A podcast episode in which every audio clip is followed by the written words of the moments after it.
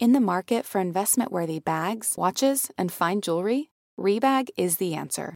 Rebag is a luxury resale platform where each piece is carefully inspected by experts to ensure quality and authenticity. Use Rebag to buy and sell finds from the world's top brands, including Louis Vuitton, Chanel, and Cartier. Head to Rebag dot com and get up to fifteen percent off your first purchase as a member with code REBAGNEW. Shop today at Rebag dot com. That's R E B A G dot com. And use promo code REBAGNEW for up to fifteen percent off your first purchase as a member. Welcome to So Bad It's Good with Ryan Bailey, the podcast where we cover all the pop culture we love to hate, from the classic reality T V moments of the past and present to the latest Daily Mail headlines and everything in between. We'll dive into all the infamous and notorious messes you can't stop watching. I'm looking at you, Jax Taylor. I'm your host, Ryan Bailey.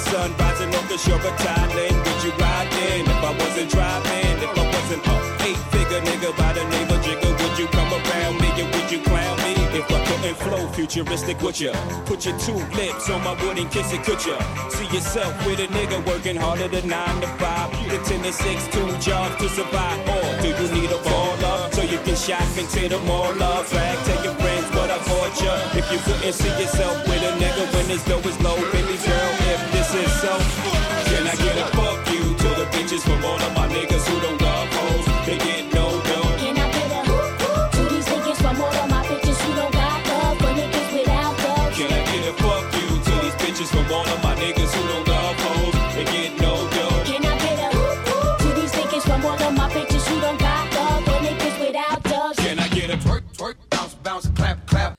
Can I get a twerk, twerk, twerk, twerk, bounce, clap? Hey!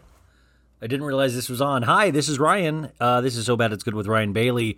Tuesday, folks. We made it to Tuesday. We've just got three more days until that sweet, sweet, sweet weekend. How are you? Did we have a good Monday? It was challenging. It felt very long, just like all of this last year has.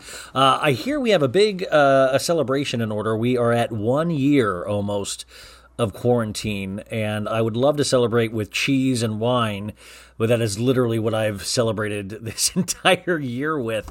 Uh, the, the O G baddies, the people that have been with me from the beginning, do you remember in quarantine when I discovered uh, brie cheese? Whew, you guys, brie cheese, the love of my life. Like, lit- you know, it's like I watch T V and I eat brie cheese. You guys... New listeners don't realize I I would buy the brie cheese and I, oh, this is so disgusting. I'm not going to even say it. I'm just saying that I considered like brie cheese like a sandwich in itself. Like the white part was, I see, this is just gross.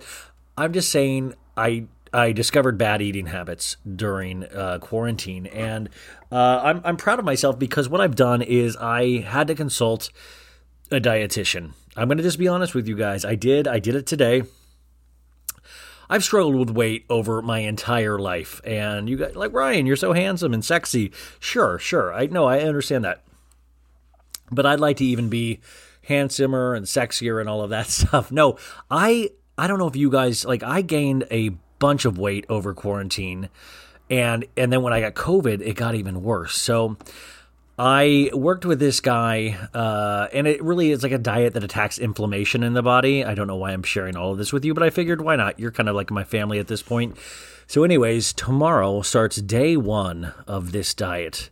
And this next week is just going to be all about eating greens, you guys. The first week of this diet is eating greens and doing these shakes. So I'm going to keep you guys up to date. If you see me getting... Um, furiously angry during the podcast, just know that's the diet. That's the diet. That's not me. That's the diet. Everything's fine.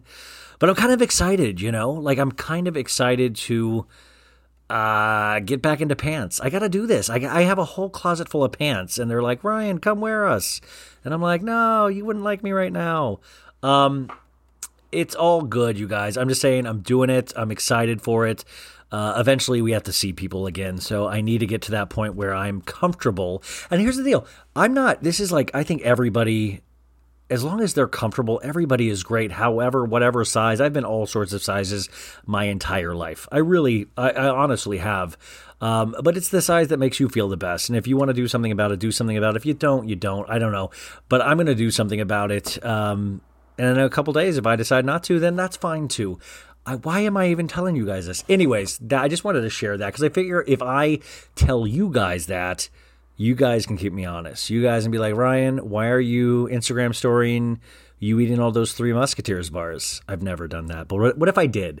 Then you're like, what, Ryan? What? If, I'm I'm watching you eat this wheel of cheese on your Instagram story, and I'll be like, damn it, Batty, you love me. Thank you so much for keeping me honest.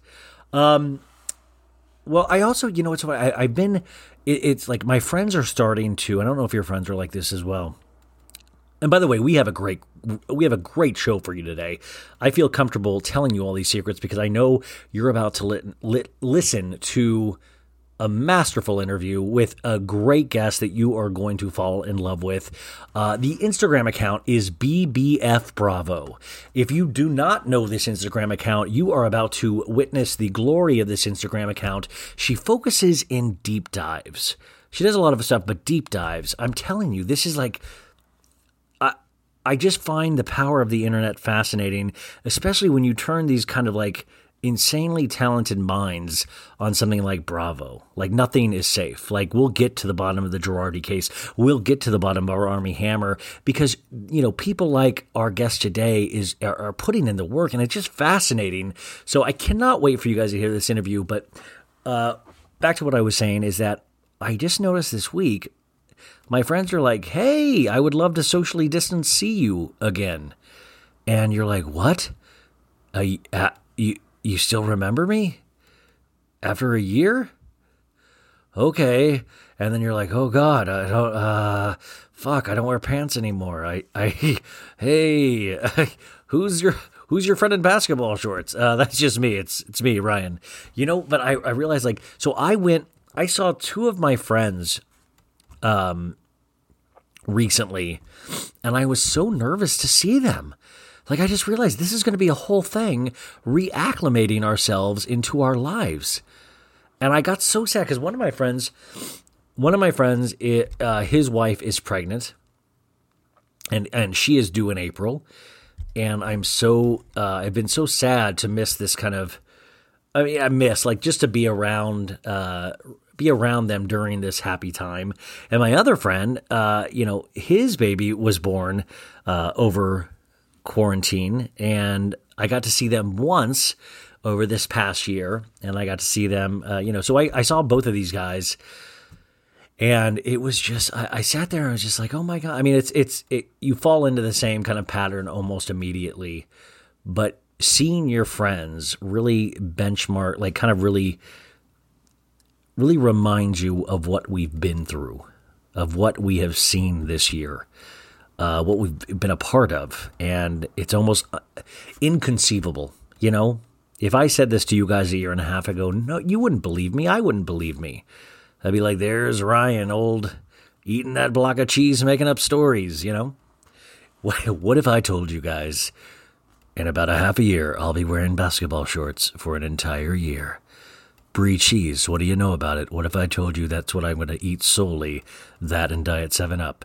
Um, so it is weird, though, because I just sat there and I was like, man. And I was thinking about my parents. I don't know if you guys ever think about my parents. No, I don't know if you guys ever think about your parents and just that, like, you kind of can feel sometimes the rage or the, the, the sadness maybe, and that, like, this is taking a year out of their retirement or a year out of something that they worked hard to, to get to, you know? And I don't know, I was thinking about all this instead of actually listening to my friends talk, but it was just so damn great. But I got, I, I got to tell you, I was scared. I was like, man, we got to re-enter life. Can we do this? I mean, we can do this together, right, you guys? But, uh, you know, whatever gets us to that Buca di Beppo meetup, that's all I'm saying. All we need to do is make it to that Buca di Beppo meetup. And then what I want to propose is kind of like a Heaven's Gate Jim Jones thing. We all drink the Kool-Aid. Could you imagine we do a mass suicide at Buca di Beppo? That would... Dorit's like, oh my God, what? what I know that's not funny, but like, wouldn't that be the most bizarre thing? Sorry, I've been watching like cult murder documentaries all year. So like I was watching that Heaven's Gate and they all bought the same tennis shoes. And then I don't, this is not, I'm so desensitized, you guys, but basically, okay, never mind. Uh, basically, I'm saying, I, I don't know if you guys feel the same, like how weird it is kind of like uh, planning on or thinking about reacclimating to yourself to the life you used to have. And is that life going to be the same? What will that life be like? And, and, and, you know, it could improve things. So I guess we'll all find out together. So if you ever have any thoughts on this, I got a couple really great letters the last couple of days on email, and I'm going to read them. Uh, I'm going to ask if I can read them, but I, I think I'm going to read them because it was just so cool to get people's thoughts on Summer House and things like that. I, you know, the people that listen to this are so much smarter than I am. So it just like blows my mind. Like, first off, that they can write full sentences. I cannot. And secondly, that they took the time to write these kind of lengthy emails. Really exciting. So if you ever have thoughts on anything, I was thinking about like doing or maybe some letters here and there. Please send them in to so bad it's good with Ryan Bailey at gmail dot com. I do really do. I would love to know your thoughts on this about, are you guys scared about reacclimating? Are you already reacclimated? Have you ever gotten not acclimated? Have you been acclimated this entire time? Because I, I sure haven't. You know, it's going to be a sad A sad day for me is when it's the year anniversary of Tiger King. Tiger King is like drilled into my memory as like, oh shit, we're like deep into quarantine. Like we're in quarantine. Like I remember the eeriness of the streets in Los Angeles. I remember like just like falling asleep to Tiger King, waking up, restarting Tiger King, falling asleep, waking up in the morning, restarting Tiger King. So that will be very interesting, I think. Okay, anyways, let's get on to the guest, guys. Let's. We got a great guest. Uh, I know, you know, who was telling me? I was on uh, my friend Amanda's podcast, It's All Happening, which I think will be out on Wednesday. And we were talking is that I, I plan to go daily because it would be shorter episodes. And I've been like cranking out two hour episodes. So I, I know that you guys, I hope you guys aren't getting exhausted. But remember, you don't have to listen to everything. You can skip around. You can listen to five minutes of one, whatever. I want you to stay with me. I don't want to exhaust you, but I am having sometimes the best time meeting new people and getting to talk to them and hear their ideas, just like my next guest. Her name is Candice, um, but you guys might know her as at B B F Bravo. Um, and I, she just started her account in August and already has like eighteen point four thousand followers, which is just astronomical for that short a time. She has done deep dives on Armie Hammer, uh, Harry Dubin, the Manzos, Mary Cosby, Mohammed Hadid, Tom Girardi, the Hilton family. I mean, just her account is a wealth of knowledge. It's all up there in the highlight reel, and she is doing new things every day. I had the best conversation with her. This goes all around. And in fact, in the first ten minutes, I laughed so hard that I die. I literally died. No, like I really just lost my shit because of something I saw on her account. I can't wait for you guys to hear it because it really is one of my favorite moments that I've ever read on this show. So one of the privileges of this platform is being able to point out new things to you people, uh, to you guys. And, uh, you might already know her, but if you don't, I'm I'm so happy to be able to kind of like say, hey, look at this person. Um, if you're on Instagram, go follow this person, see if you like her, because I really like her. It's B B F Bravo. But you know what? Let me have her speak for herself. This is a great conversation. Here is my new friend, Candice at B B F Bravo. Can I get a twerk, twerk, bounce, bounce, clap, clap? Can I get a twerk, twerk, bounce, bounce, clap, clap? Can I get a twerk, twerk, bounce, bounce, clap, clap? What you doing, girl, with all that? Up and down, up and down, man, that booty real fat. Run it round, run it round, I like the way you move that. Man, I wanna move that. Knock the, knock the out the ball, hit it like a ball back. Fall back and squeeze on that beach, you should squirt thing. You must be a stripper, a new member of the twerk team. Bouncing that thing in them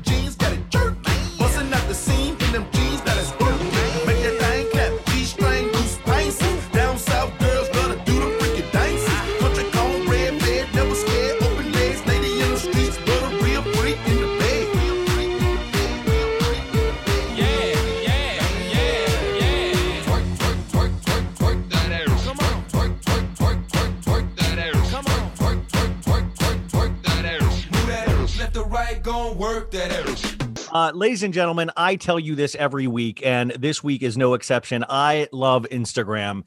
Instagram has been uh, just really... you know, in, in a quarantine especially has been uh, like a friend, because you get to meet so many friends and you get to meet so many people that actually bring you knowledge, not just laughs, not just goofy stuff like I do, but actual deep dives on these things that we care about so much. Now, there is a ca- an account I want to feature today. I always like to, like, if I like something, I think you guys are going to like something, and you probably already know this person already. But if you don't, I highly suggest you do check her out, because she is doing some really amazing work. Uh, not just the content in itself, but the look of it. I just think it's all really put together so well. And I'm so excited to be able to have this uh, platform to reach out to people like her, to be able to find out what she's all about. So uh, without further ado, the uh, her name is Candice, but Uh, more importantly, not more importantly than her name, but more importantly for our purposes, her account is B B F Bravo. Candice, welcome to the show. Hi, thank you. Thank you for having me. Yeah, no, this is great. Um, so you're, when did you start your account? I started it like mid-August, so I'm pretty new. What is that, like six you're pretty months new, ago? And you're already almost at like nineteen thousand followers, because I think of the work you do, you are really doing in-depth deep dives of so many things, which I want to get to a couple, but I want to I want to start with something that's very close to my heart that I saw you post yesterday. And it, it, I saw this right before I went to bed, and it kept me up for another hour because I was so enraged, is that Jax Taylor, Jax Taylor wrote a love letter to Randall Emmett yesterday, pretty much. First of all, that should have been a text. Like, it was like too intimate. Like, I have not seen him say anything like that to Brittany. Like, why is he putting that on Instagram? Wait, first off, I do want to point out to everybody, Everybody just pay attention to the pictures he's posting of Brittany. Now, Brittany is pregnant. All pregnant women are beautiful. Yes. But it seems like he is not giving her any kind of creative control on. Do you see the pictures like he's posting of her? Um, well, I saw the photo shoot, and he looked like he looks, something. He, well, first that off, he was having like a baby.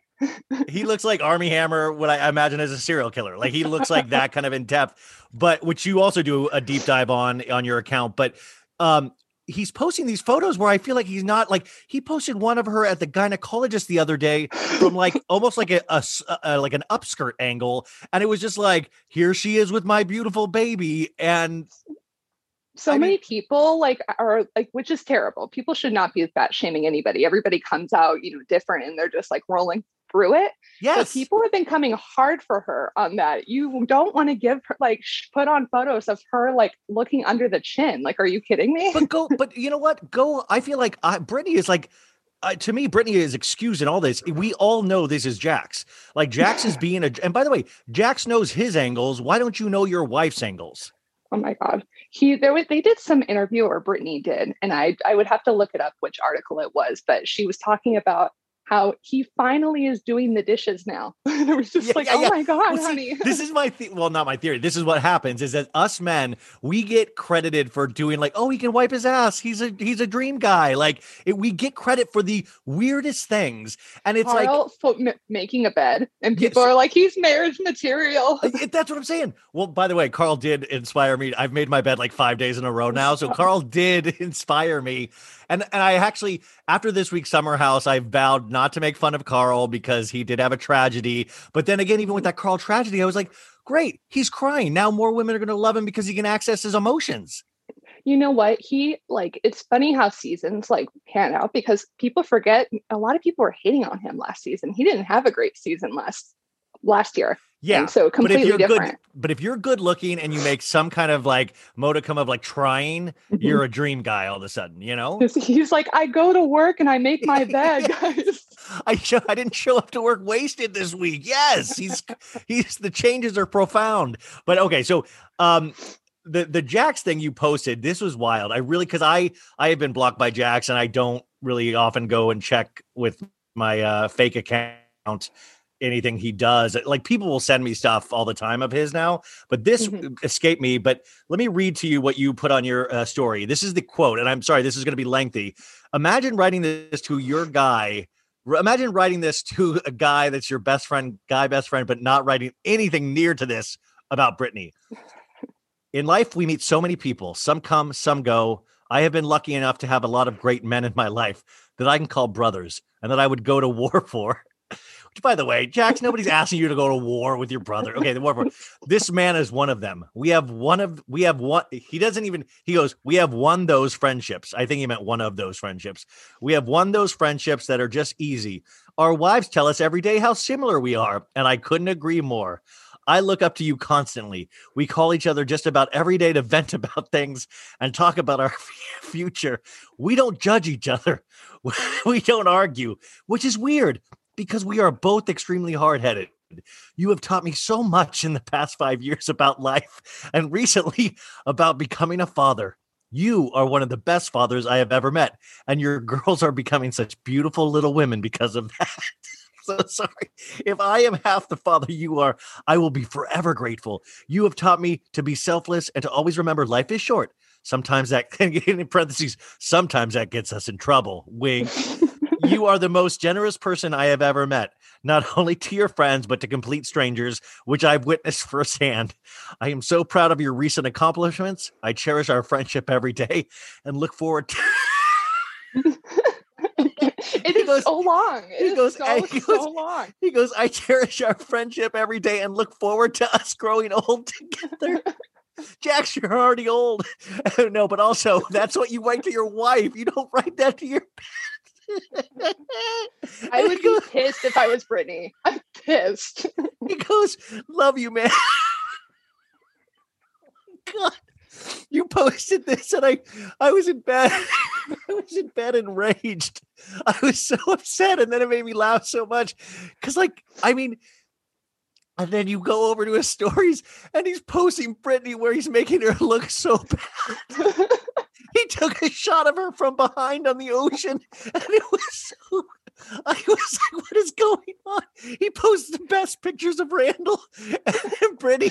Really the her... best angles. Like you have to you have to work at Randall, I have to be honest with you. Brittany, who's like, it's not hard to make a pregnant woman look beautiful, I would think. And he picks the worst angles. I don't know what's happening, but I don't know if it's like subconsciously he hates Brittany, but what it, what it, I mean, and then you have this really great theory, which I had I had talked about last week because he had given Randall on his birthday. You did you see that Daily Mail uh, article where they went out to dinner and there was paparazzi, the paparazzi. And he gave, gave her a huge, beautifully framed photo of Randall playing pickleball.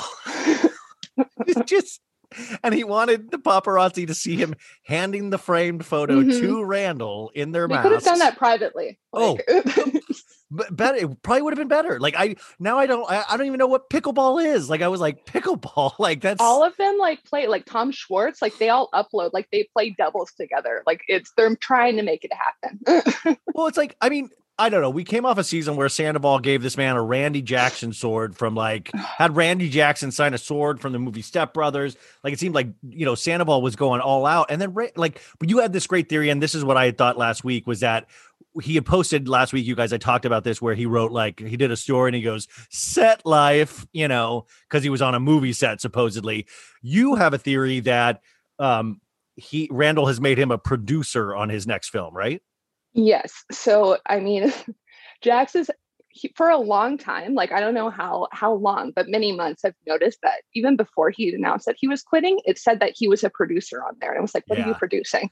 Right. But OK. A baby. And how dare you? Yeah. And then he, you know, quit, got fired, wh- whatever you want to call it. And then he was like tagging and hashtagging H G T V, like just hoping somebody would give him a job. They didn't. And so I think Randall felt bad for him and threw him a bone. I mean, I really got to say, I think you're right. But so Jax will do this. And he, you know, I used to do this on the show where I would like go like the week in Jax's tweets and I would show how many products he would tag. Because if this guy showed up at like a gas station, he'd be like Chevron, the best gas ever, because he would want free gas. And I imagine like, and and you've seen his man cave. It's just, it looks like just wall to wall shit. Like it's just, uh, it's like the eighties, like threw up all over a garage, he, you know? He, he, it, he decorates his garage as if he were like a veteran, like an eighty year old veteran. Yeah. Well, and there's no other room for Jax to have any other memories in that garage. Like every space is completely... I, I just get fascinated. That's why Jax fascinates me, though, because there's this mix of he thinks he's smarter than all of us, yet he's dumber than most of us. And then he tries to do this sacrosanct, like, I feel so deeply as a man, yet he is proven to be like a sociopath time and time again. So it's like this weird, all these different things happening in one scared boy, you know? Yeah, what was tough is seeing him from the beginning of Vanderpump Rules to now, because before he had no money. So he still had, you know, he had an ego. He was very like rude, and he obviously was riding off of Stassi. Stassi was paying for rent and blah, blah, blah, but he still really didn't have much power. So it's such a different relationship with him and Brittany. He has the money, he has, you know, a relative fame, and he completely, you know, we saw it like, why, why don't you make me a sandwich all the time? It's just like, by the way, great. great. And by the way, we, Lindsay revisited the sandwich argument in Summer House too. We it, it really, what a, what a, and by the way, Lindsay did the sandwich argument right, I think, but Jax yes. was Brittany like, I pay for your boobs, I pay for everything, where's my sandwich? Oh, even when he was like, I'm, I'm going to tell you how big you're going to go. That was like, he was constantly crossing lines. And then afterwards, it was always the same thing. I'm a work in progress. It's like, you're fifty years old, man.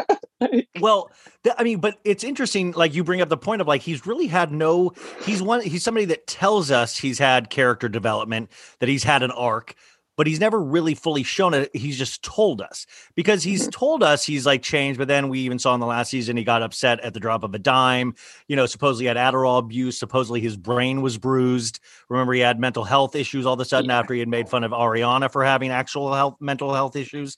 So yeah. uh, it, that's the kind of stuff that really enrages me when somebody, you know, does the things that they make other you know, fun of, she made fun of bisexuality with Ariana. And I, I know yeah, that Jax has been with men as well, it. allegedly. So that kind of stuff really personally upsets me for some reason. But then somebody mm-hmm. like Carl, I think I am more apt. I mean, we, we joke about his character development, like making a bed, but I do mm-hmm. believe Carl. Like, I do believe he's yes. like, I do. I did have a problem. I do have a problem. And I'm trying yes. to change, you know? Uh, yeah. I think in general, like, as far as when you see both of their history, Carl, I mean, I don't know what, how old he was when he started, or I guess it doesn't really matter. When you're single and having fun, it kind of, it's not surprising that he was a fuckboy. I mean, you know what I'm saying? That that is why you got cast. If you have the opportunity to be a fuckboy, you're probably going to be a fuckboy. Yeah, and that's and that's how it was. And then you could kind of just see as he's getting older, that's starting to change. So you are seeing somewhat of him growing up, and he's not.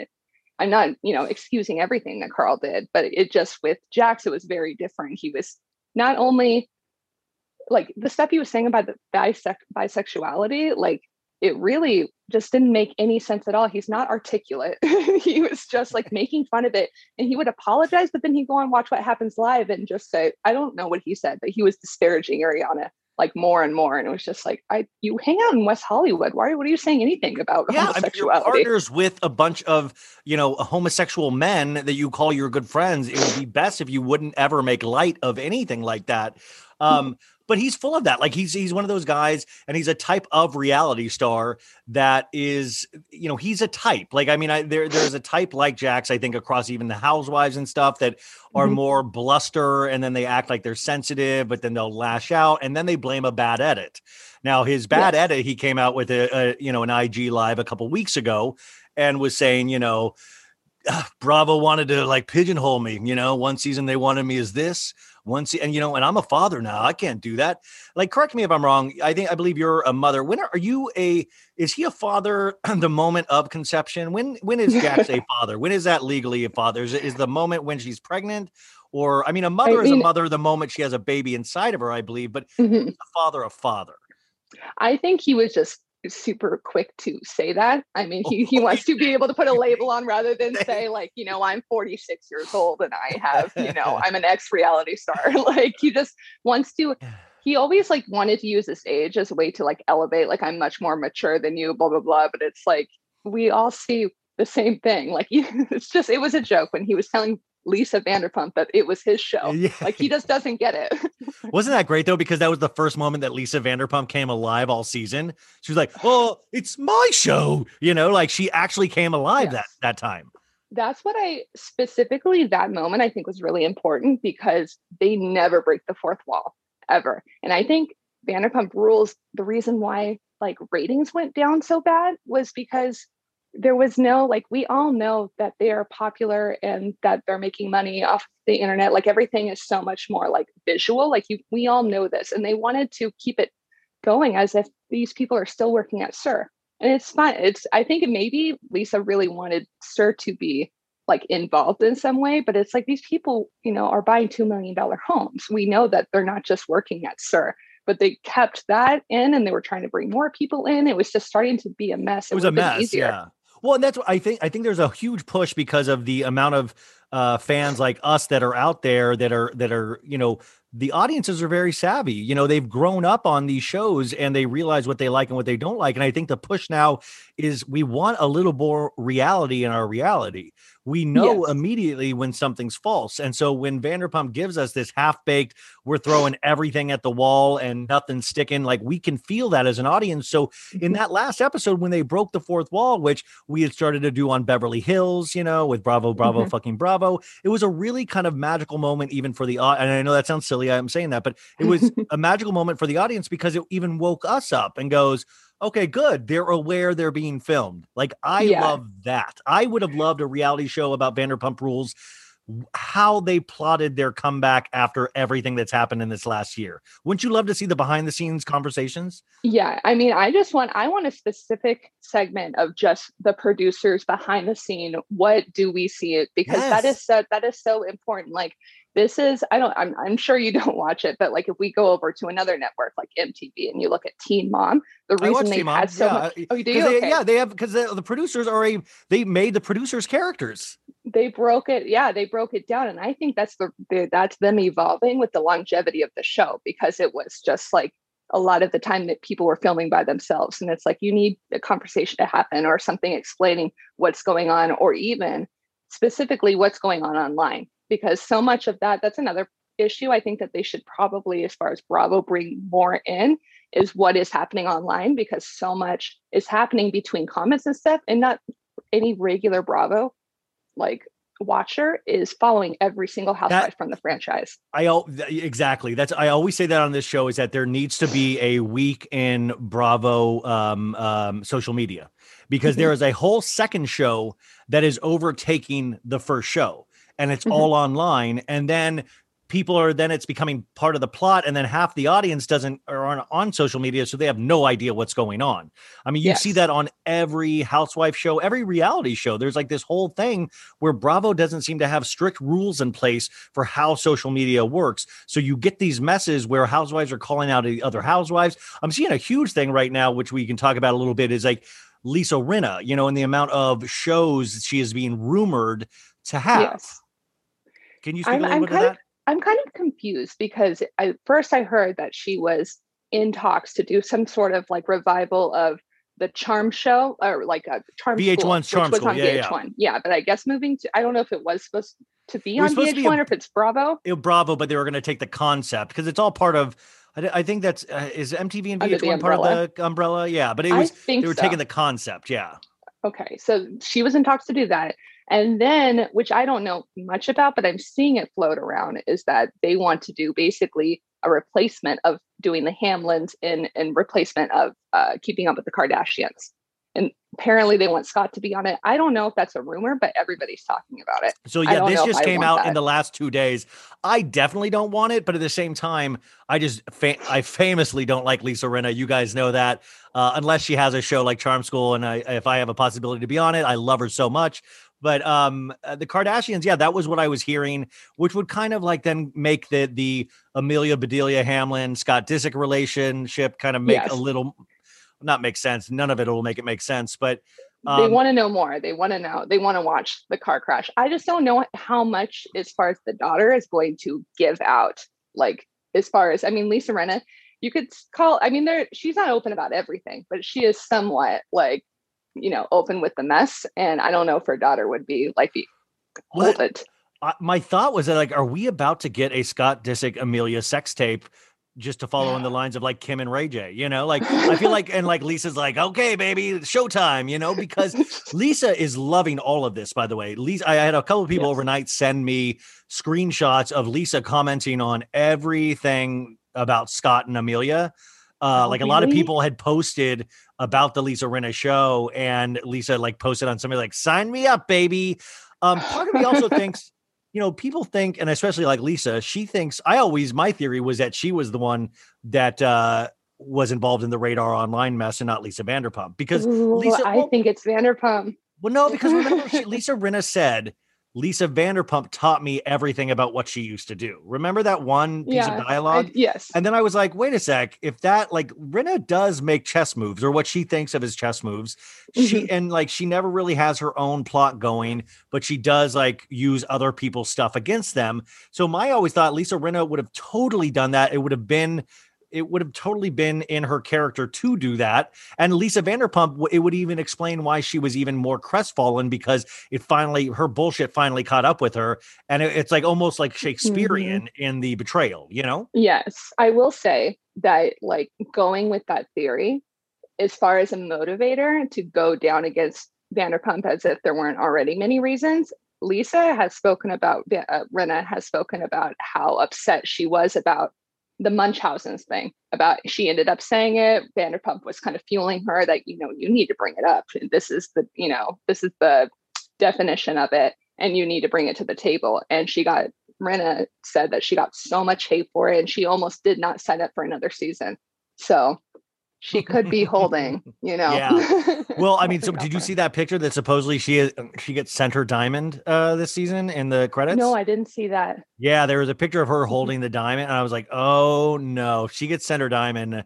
I mean, like, here's the deal. I'm not like I, everybody says, oh, I won't be watching this season. If like, no, everybody's going to be watching. I'll be mm-hmm. watching regardless. If, if Lisa Rinna's on for the rest, I'll be watching. And even yes. that, Jack, we were just having that huge conversation about Jax. I'm like, damn it, that man makes me almost want to see him fail as a dad. I want that on tape. You know, I want that. I want, because my, uh, also my, well, I've been uh, asking my guests, like, to place bets, like, how many hours or days until we get the first photo of a skin on skin photo of Jax and the baby?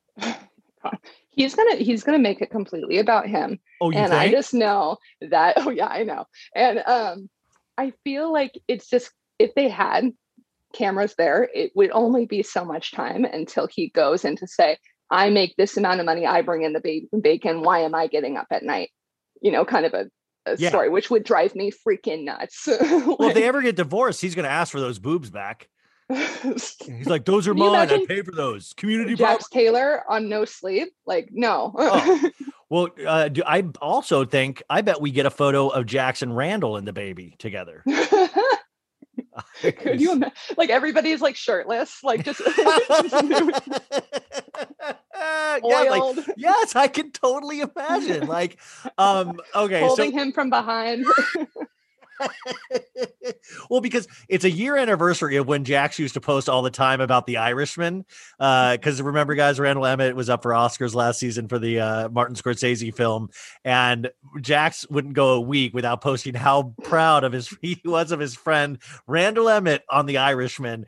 And like he, he once posted this movie review, and I think it was basically like, I. I, that was amazing. I don't know if I understood any of it. You know, like, you would tell he didn't understand The Irishman, but he was like so proud of his friend, friend Randall. Um, okay, I'm I can geek out with you all day, but I do want to find out a little bit more about you. You started uh, just in August, which is crazy. Uh, I asked this of anybody: why are you doing this? Why are do you do you dislike yourself? What's going on? Like, your, your Instagram is a wild beast. It's nicer than Twitter, but it is so much time commitment, so much interaction, and the deep dives you do take so much work. What is all behind this? Well, I initially started in August because, you know, obviously the pandemic and being closed in was depressing for all of us. I, kept, I'm not aware and, of what you're speaking of. Just letting you know, I was depressed. And, um, but like I was, uh, you know, following a lot more Bravo pages, and I just really like the community. I like seeing everybody's like opinions back and forth. And I myself didn't have many friends that were into Bravo. And I feel like people who watch Bravo, they have a certain kind of humor that everybody can relate to. Like, we all laugh at the same things and, and whatnot. And so I decided I'm just going to make my own page and see where it goes. And I generally read a lot. I, I usually read like a book a week. And so I kind of just took all that energy instead of reading books, which probably is not the way to go, but then I just took it and I just went down rabbit holes. And my first one was, well, did you did you know going into it that you were like, I'm going to make my account about going down rabbit holes, or did that no. eventually just kind of come to you? Yeah, I think my first deep dive was like two months after making it. I had no idea. I was just kind of wanting to be like a little shady and post, not mean, but just like a little shady. Yeah, yeah, yeah. And it's hard, yeah. I mean, it's hard not to. Yeah. Yeah. And so, but I, you know, at that time, I didn't really know the identity. I actually was like, okay, I'm not going to tell anybody I'm doing it. I'm just, I, I might delete it tomorrow. Like, I don't know. And then I was going down some rabbit hole about the Hiltons. And it was a story about Paris Hilton and her youngest brother, Conrad, who I had no idea there that brother existed. No idea. And yeah, I started like, doing didn't he get like a D U I? He had like a couple issues in the past couple of years. Yeah, yeah, he was like arrested on a plane and like going berserk and calling people peasants. Yes, like, yes, yes. I remember yes. that now. Yes, yeah, yeah. Mm-hmm. So that, so I remember, I vaguely remember that. And so I just started like looking that up. And then apparently he got arrested, and the Hiltons, Kathy and uh, the husband, I can't remember his name Rick, right now. Rick, Rick, Rick. They were, they basically worked very hard to cover it up. But basically he got, I don't know if he was drunk or some situation happened where he was under the influence, and he stole his girlfriend's father's car. And the backstory into it, when I went deeper, the girlfriend, he dated the girlfriend because his fa- her father is Rick Solomon, the person who had the sex tape with, with Paris Hilton. And also was married to Pam Anderson two times. Pam Anderson, and oddly, the the voice of the person who does Tommy from the Rugrats. Yes, uh, uh, I, I know who you're talking. I know exactly. Uh, I, I know her face. Yes, I don't yes, know her yes. name. But it was basically, there was like, you know, then a lot of Page Six articles came up about how he pursued this daughter to get revenge for Rick Solomon making his life miserable, because at the time when the sex tape dropped, he was thirteen and com- like ridiculed and. Uh, private school or whatever. Oh, and it was just like the wildest story. And I was like, these people need to know this shit. This is crazy. See, I had no idea. This is what I love about these families, like the Hiltons, the Kardashians. They are interconnected with everyone. Like, it really, like, you can go down this weird rabbit hole like you did, where it's like, wow, this connects with so many different pieces of pop culture. Like, I was watching that, I don't know if you saw that David Foster documentary on Netflix. Um, oh, I didn't, but I did. I did kind well, of cover. Yeah, well, it's, it's fascinating just because they even pointed out like how his marriages connected him to everyone in Hollywood, or like everybody was friends with like he's been know, married every, to everybody. Chris, yeah, and everybody was friends with Kris Jenner at one point. Like, it is interesting how mm-hmm. small of a town Hollywood is when it comes to kind of the pop culture. I mean, also, I always mm-hmm. like to joke that Calabasas is like Will Smith and Jada Pinkett Smith and the Kardashians. And someday there will be a civil war between those two families.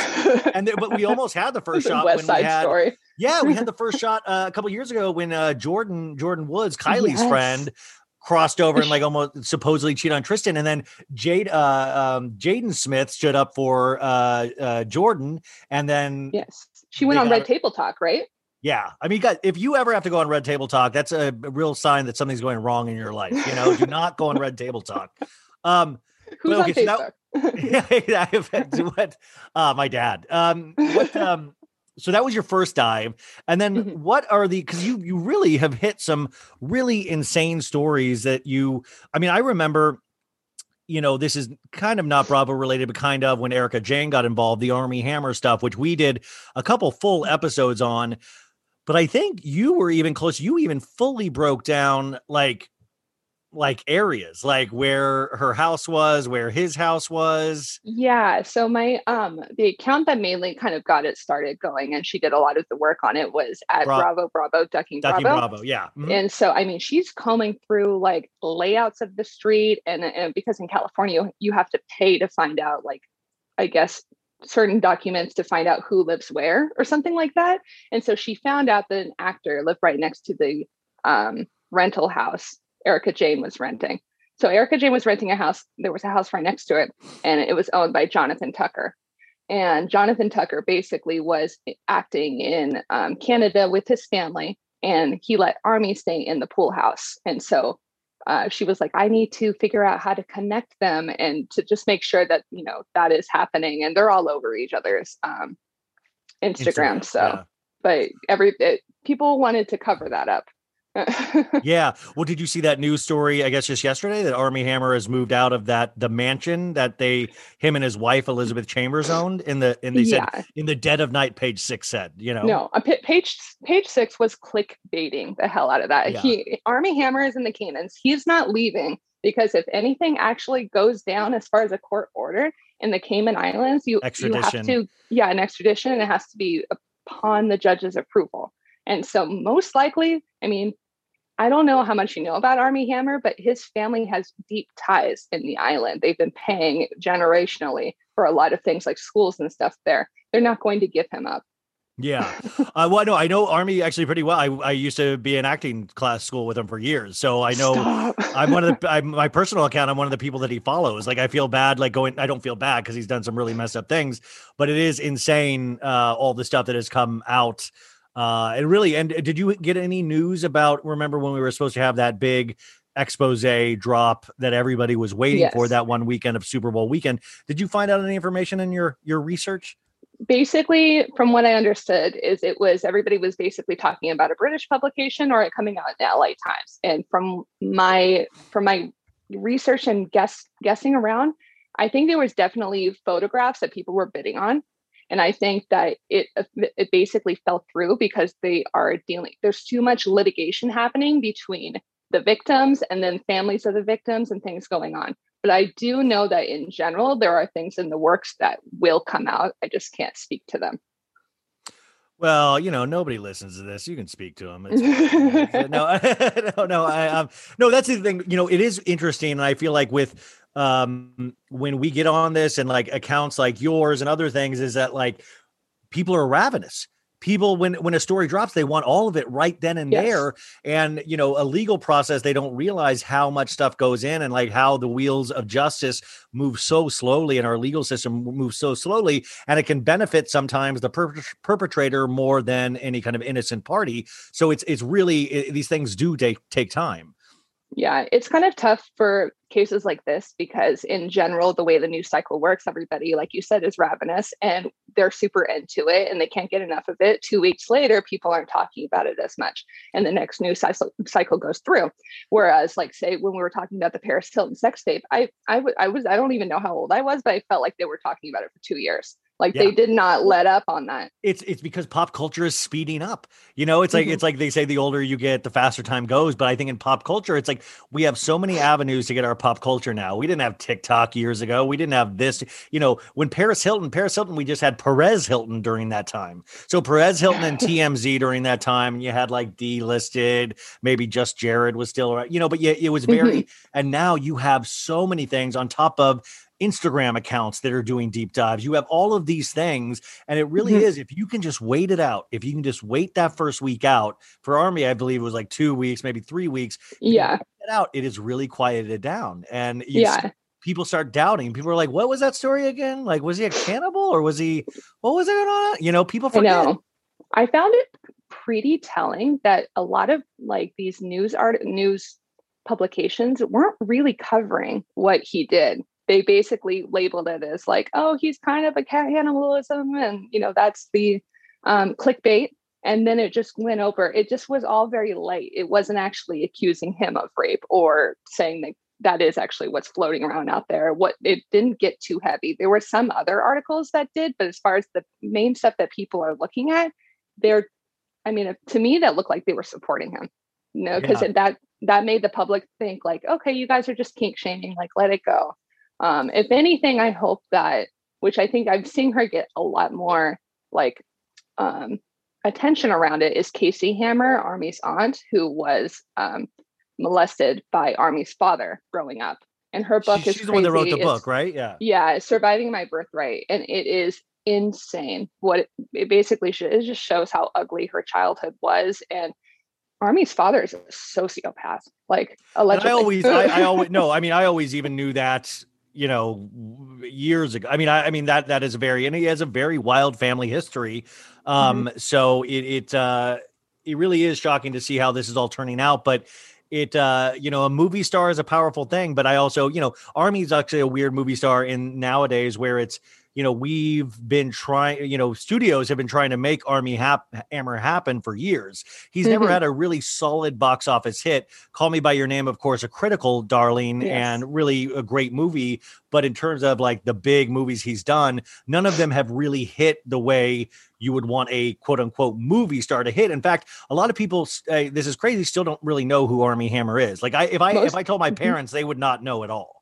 No, most people were actually DMing me like, who is who this? is this? Yeah, who is this? Oh like, my God, oh, this really? sounds amazing. Who is this? Yeah, um, which I find fascinating. Of like we've lit like we've had ten years where this guy has had so many movies out, and you know, I wonder if that I it, the whole thing is fascinating, and I'm I'm curious to find out more. But I think there is a you know, when he's quiet like this, there's a perceived cockiness to all the D Ms that have been released and all the, I don't know. So it'll be interesting to kind of he- hear more drop. And it is now interesting to see how like House of Effie, the girl that uh, one of his victims released the D Ms mm-hmm. will release the D Ms, but she had unsent all of her messages. So it's his, just his screenshots, mm-hmm. you know, which is hard because when the information doesn't drop like that, you start kind of victim blaming almost. I, I kind of see the tides turning with that as well. Do you see that as well? Yeah, I already am. Um, I think in general, like, which naturally you you can't like judge anybody who is going through like a trauma. She is starting to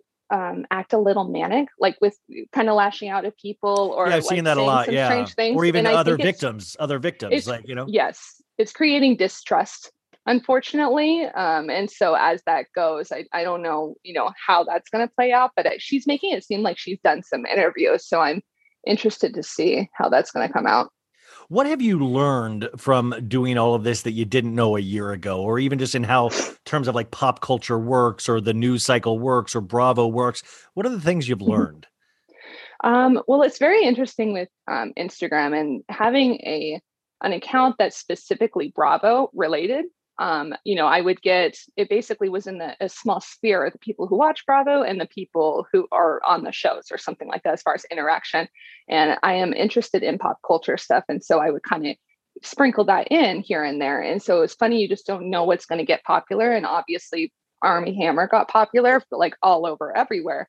So it was kind of just interesting seeing, you know, who was viewing your stories. And you have people like, Um, I believe her name is Marielle, Mariella. It's what Mohammed Hadid's daughter was like looking at it. And I have a Mohammed Hadid deep dive, like going into everything he did. And I was just like, please, for the love of God, do not look.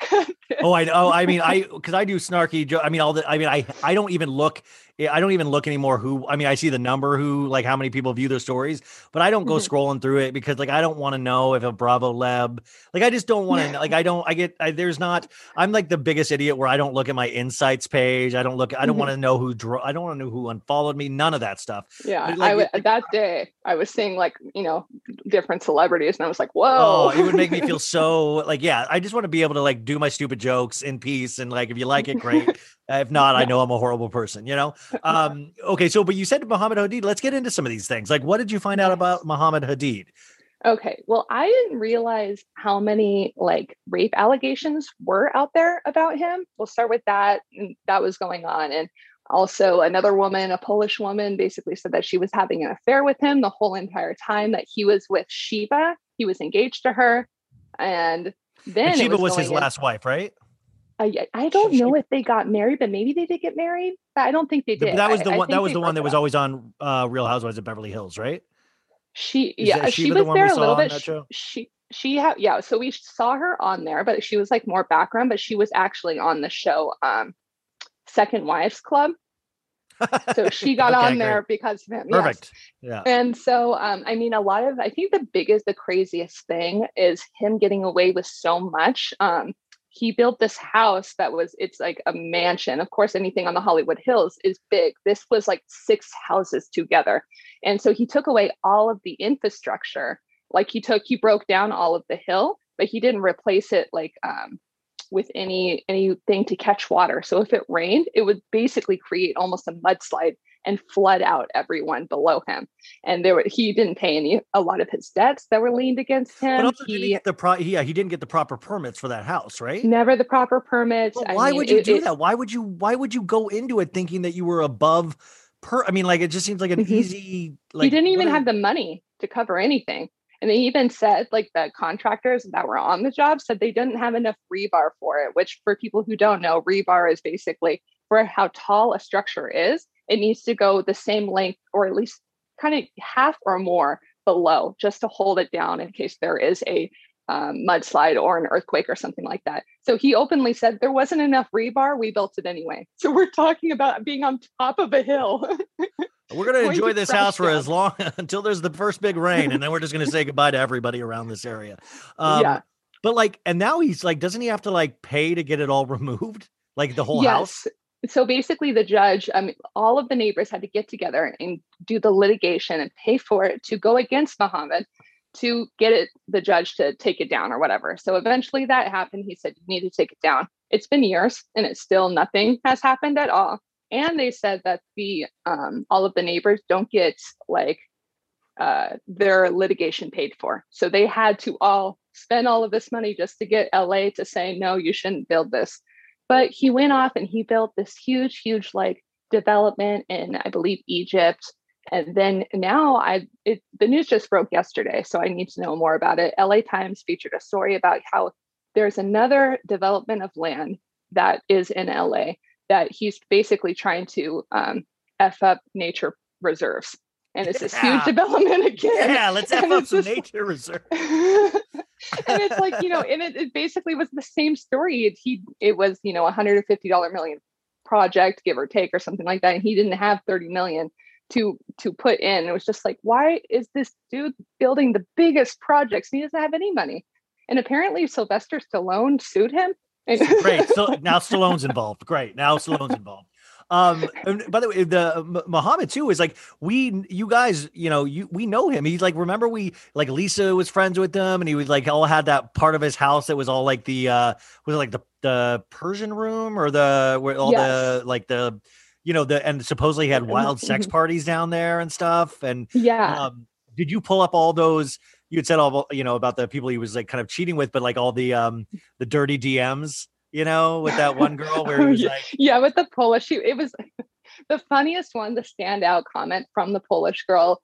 And they were doing, you know, their sexting. And he's like, I want to eat pierog- pierogies off your naked body. I was like, why do men say the stupidest shit? Like the to, stupidest stuff. Like who wants, like, if you have the chance to see like a naked body, like, like kiss or something like that, don't eat food off it. I mean, that seems like ridiculous. Also, I don't believe food should be involved with sex at all. Like that's two separate things that should be. I mean, isn't that like a dumpling? Like, I don't, yes, like, why it's like, would you want like, like a, is it like a hot dumpling? Like, is there, do you put like soy sauce in the, in the belly button area? Like, what are we, what do we, it's just so weird. And like, that's why, and I, I would hate to be Gigi or Bella for so many reasons, but I can't imagine now Mohammed's having to like p- potentially uh, kind of go out there with his hand out. Like, could you give old Pops a little bit of, a little bit of sp- so, walking around money? So that was the thing. He was approaching Instagram models. I mean, this is like, you know, the age old story. He was DMing Instagram models, you know, trying to like get them to hook up with them or hang out with them.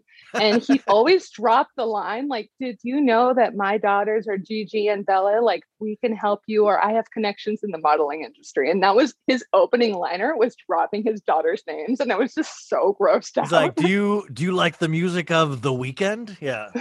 Um, that's I had insane. Somebody that actually said that she hung out with him and the whole same thing. They didn't hook up, allegedly, but like, you know, that that was the opening thing. So it's, it was funny to get confirmation from somebody. I wonder if there's a point where people like, because Mohammed's story, uh, I mean, it's very specific, but it's not very uh, unique in the sense that a lot of older men go for younger women and really bad. But like, I wonder if there's a point where Mohammed realizes what a loser he comes off like, you know, like how sad, because at a certain age, it's like, it goes, it's creepy and wrong. But then there's also this element, and maybe I'm romanticizing it like the men of Southern Charm, but it's sad. It's like sad. Yeah. You, they like, oh my God, this man is just, you, you can't, you can't beat back Father Time, and it's gross now. Like it's, I just not- can't look at his like thin, long hair anymore. Like it's just, he just is trying to be like super tan with the long hair. And like, he's trying to keep like some sense of like sexiness going. I don't know. I need him to stop. um, okay. Uh, you know, this is a, a pop culture story that just broke because this was huge over the, uh, the Christmas break into the new year. Hilaria Baldwin. What? A new baby that just that I completely forgot about that. Yeah, so who knows? She didn't even say if it was boy, girl, or the name, but I just I don't know. I can't remember all of the names of the kids, but they're all very, very Spanish names. So I think that's kind of the elephant in the room. Like, are you going to name this kid Tom? Oh, are you well, it's got to. Go it's got to be Randy. You got to name him Randy, or yeah, like Tommy. Um, what? Wait, I wait. Correct me if I'm wrong. I didn't when all this. stuff was going down, I didn't know she was pregnant. No, she kept it under wraps. I think she, maybe she was planning on like revealing it before, but then everything kind of went south. So was it a surrogate? Didn't. Was it through surrogate surrogacy? Oh, it, that's possible. Because she I just to- don't, the dates don't mm-hmm. match up from her last child to this. It would almost be, I don't yeah, know. If you look, if you look at all of her past, like Instagram, anytime she was pregnant, she was constantly posting like the naked, you know, yes, was, she was very was, like showing off. I hate to say it, it's her, it's kind of her shtick, you know, and, and Alec Baldwin made a very specific comment in the last baby of, this is our final child uh, of this family. And we're so grateful. And like, he made public comments. So, mm-hmm. you know, I have two minds of like this, if it's surrogacy, then it's planned. Um, but mm-hmm. it's just such a weird timing for all this to happen. And I wonder, it's like, okay, so this was planned before all this went down, because you never mm-hmm. want to think a, a baby is like a P R, you know, a P R. I know. Right. Well, I mean, Stassi like tried to come back for a minute by dropping the news that she was pregnant. Well, you know, what's so crazy is that, uh, well, uh, I had um, uh, Sarah Heron from Us Weekly. She's on the podcast today on Monday. Uh, you guys, if you haven't listened, go back and listen to that. We, I asked her because she was the one that broke the Stassi baby news. And I said, hey, was that the, you know, I got to ask, you know, in terms of Stassi, you know, we know she hired the P R crisis counselor and, um, you know, and, and Sarah was like, yeah, we know him. She named the name. We know him very well and stuff. And, and she's like, actually, though, the baby was not part of that. We knew about the baby. Um, she's like, we knew about the baby at this certain date. The story was already written before any of this wow. stuff came out. And we, the, the P R crisis counselor did not push the baby thing as a P R move. Uh, there were, there were many other things he pushed as a P R move. The baby was not a part of that. And she was like, I would be happy to tell you if that wasn't the case. Um, but it really, th- in that case, it wasn't, um, which, but by the way, you know, in that, in just how today's society works, we couldn't help but think that it was a P R. Yeah. Well, I mean, what was kind horribly. of tough is I don't, I don't know how long like the, the whole firing scandal happened, like how long people were talking about it, whether it was one week, two weeks or something like that. So it, it was maybe perhaps then they were planning on dropping that news and then everything hit the fan. And exactly. they were like, well, I okay. think cause she, she hired the P R guy pretty much, I think within like the week of this, all the faith stuff dropping, uh, because, you know, that would explain also the Doty Stassi letters that were very similar, all of that stuff.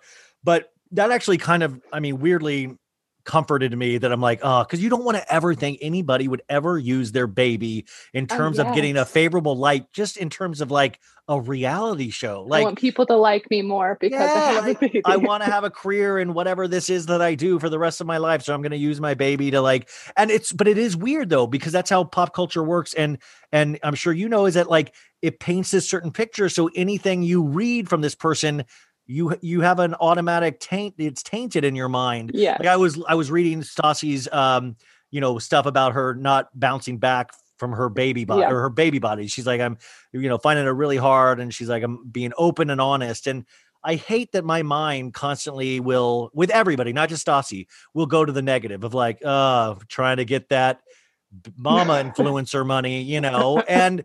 And it, it almost refuses to accept that things are real. And I think that's just the day and age that we live in. Do you ever deal with that? Yeah, I it's it's hard because I feel the same way you do, where you are you with the way everything is, especially in Hollywood, you do have to understand that there are angles in, in everything. Are they angling for a show, or do they want you know, the public to kind of like them again and stuff like that?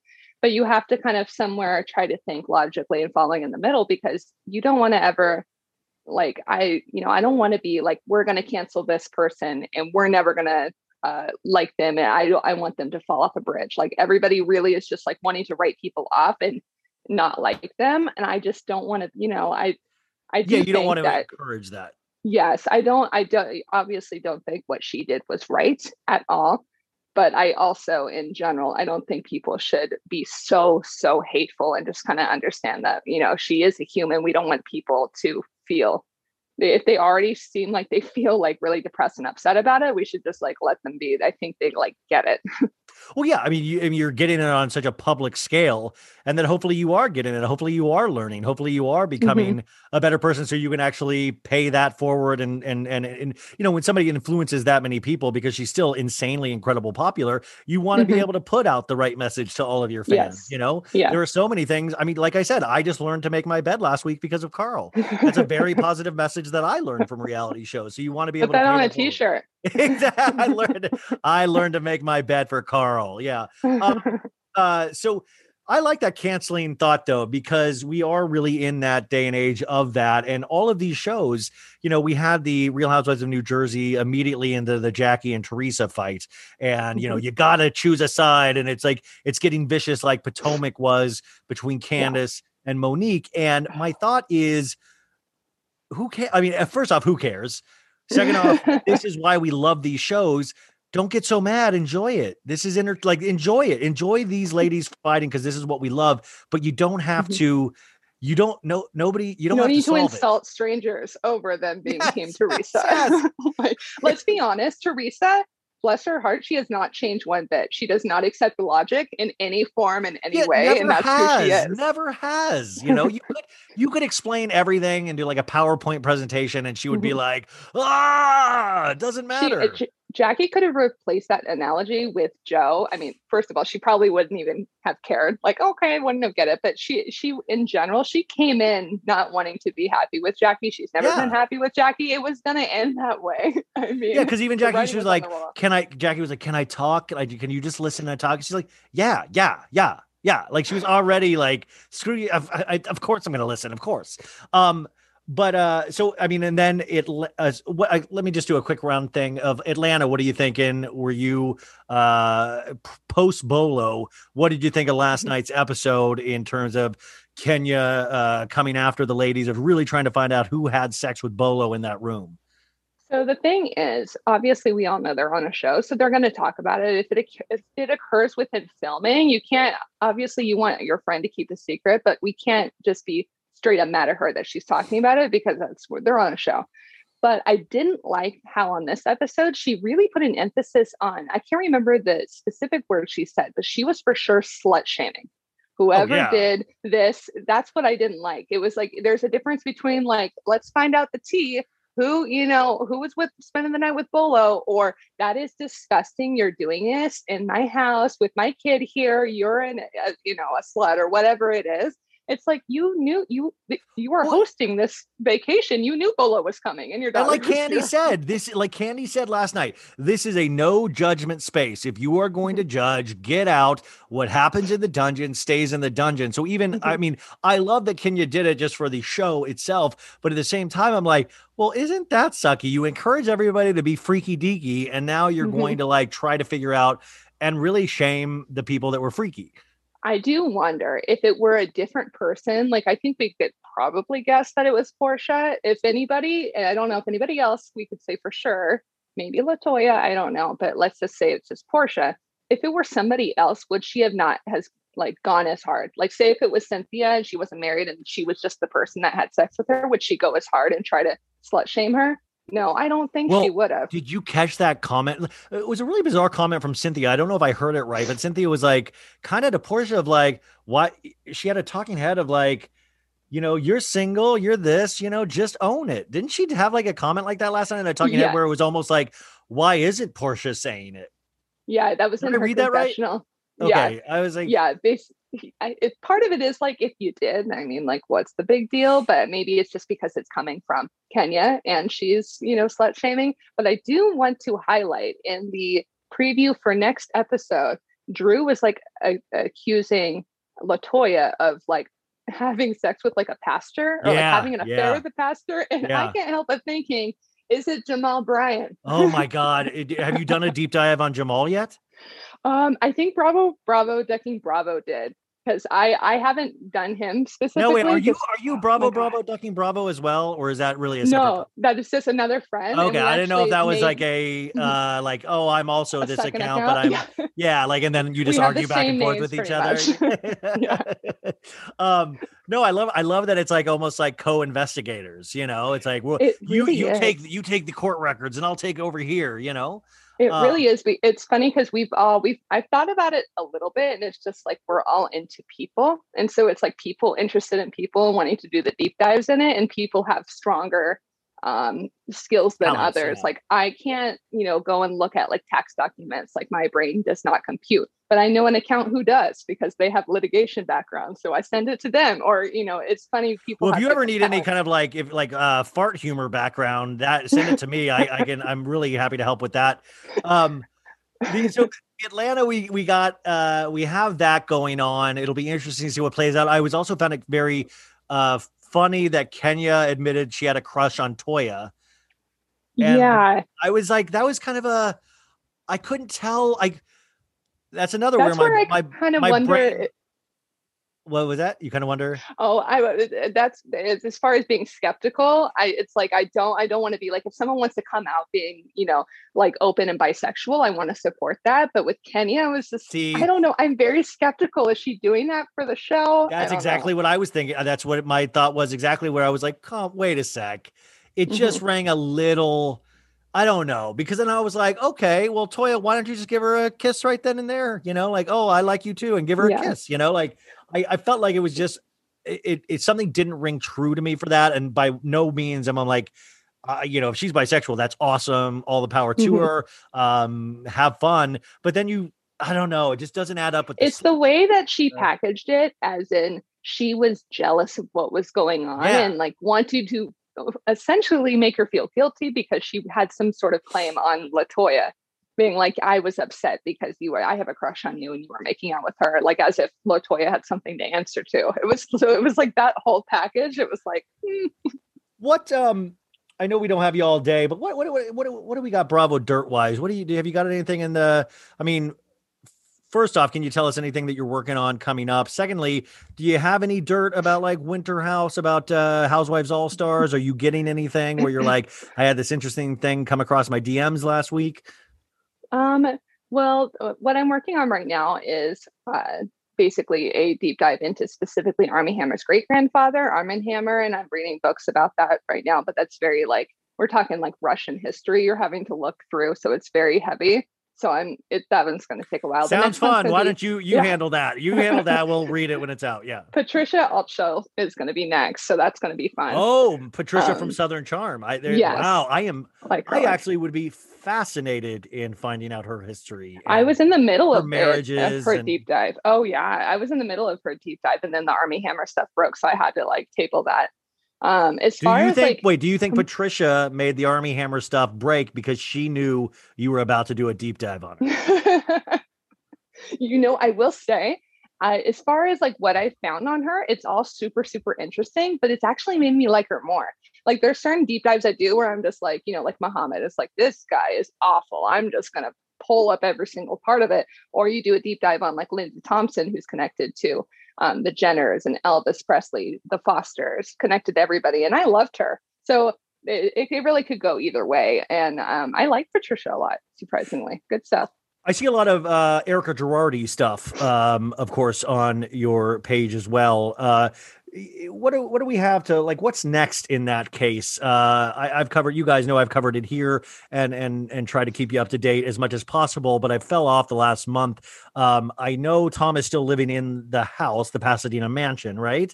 Uh, mm-hmm. Is there any other movement on this case? And and what's going I mean, on with Erica? From what from my from my understanding, it is more like. They have, um, he tried to basically make it out to seem like he is not of sound mind, but he, he signed papers a couple months ago saying he was, and there's a number of things that showed that. And so I think right now his brother is trying to get, um, a hold. I don't know if it's necessarily conservatorship, but something as far as the, the point of interest into handling things, and everything is basically gone, gone to, I can't remember the word for it, but it's essentially, um, on a lien. And so that house is going to be taken any day now, but that's where we're kind of sitting.